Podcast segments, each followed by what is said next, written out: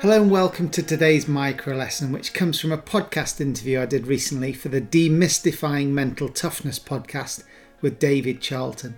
David's a sports psychologist, and in this section of the interview, we were challenging the common thinking that to be a top performer, our kids need to have specialised really early. We kick off by looking at the danger of overcoaching at an early age and squashing that all important individual flair that needs to come through. So we'll pick up at this specific section of the interview, but I'll add a link into the show notes if you want to listen to the full episode.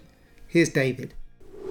Nowadays, in what in youth sport, that's the challenge, isn't it? It's the difficulty because often, yeah, kids are getting pigeonholed into roles, and and that that was that we are losing that individuality. Yeah, I think so. I think we've got to let you know 80%, 70%, we know how people should be playing and what the best techniques are to give us the best and most predictable and reliable performance. But if somebody's got a little bit of flair and it's different, I think we should encourage them to, to use that really. Um, the other thing that I would say about youth sport is don't underestimate the value of not specializing too early. You know, I think we think that so competitive. We all want our kids on the Manchester United Academy or the Surrey Cricket Academy aged eight, you know, and and that's great. But equally, them, you know, doing gymnastics or football or rugby or you know martial arts for a period is also really beneficial to hand-eye coordination, movement patterns, different balance, you know, creating strength and different, um, you know, core stability.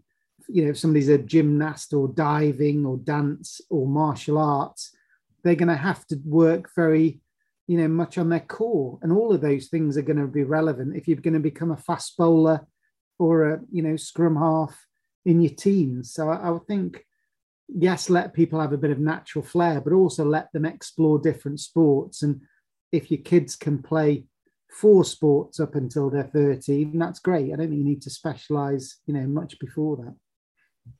Yeah as i suppose as well from the as well as the physical benefits there the the mental benefits for playing different sports there's probably less pressure in some respects. Um, whereas if you're playing a, a sport at 10 11 years old and you, you're there for what, 12 15 hours a week then it's, it's although you're you're a mini Premier League footballer or you're a mini Premiership rugby player at, at such a young age.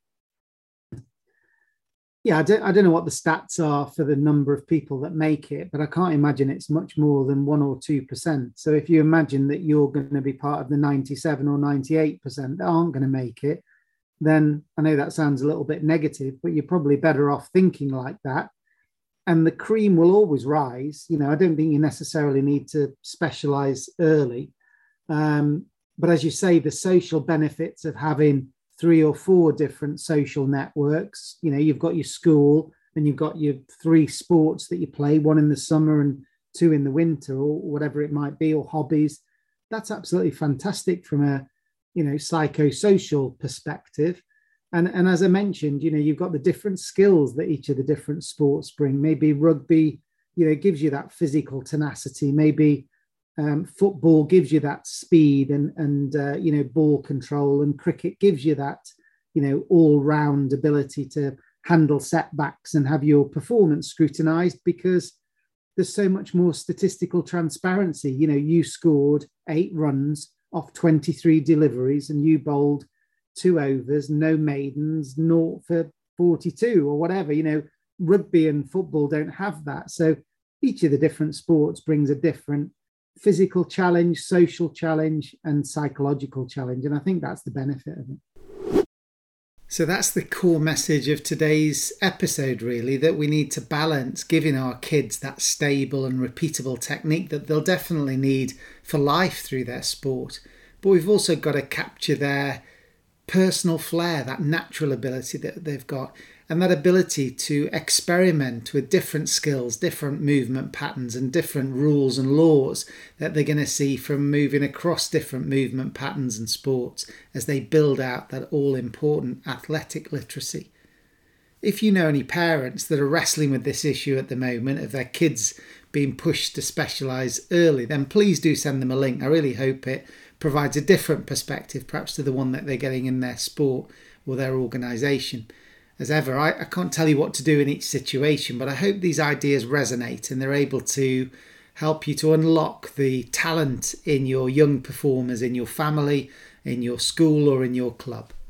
If you've got an interest in sports psychology or have got a child that's preparing for summer exams or the next step up in their sports journey, then I created a free one hour webinar called The Winning Mindset for Students, which is available on the Sporting Edge website under our resources tab.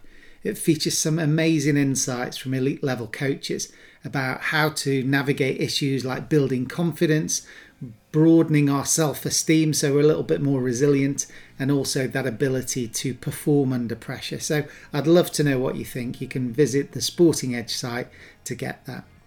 And I also wish I'd known some of these strategies when I was coming up through the cricket ranks as a teenager, and that's partly why I created Sporting Edge to get this ideas and this wisdom exchange from the world class thinkers who seem to handle pressure brilliantly, and we can pass that information across through to teachers, coaches, and executives. So I'd love you to come and look at sportingedge.com and have a look at our members club.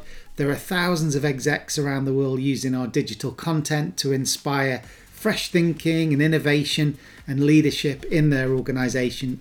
And as a podcast listener, you can just go to sportingedge.com forward slash membership and set up your account and activate it for free for a month using the code podcast100 with no spaces in the checkout. And you'll be joining some of the world's highest profile organizations who are absolutely loving the content. So have fun exploring that uh, members club and drop me a note through to hello at sportingedge.com if I can help with anything in your own organisation.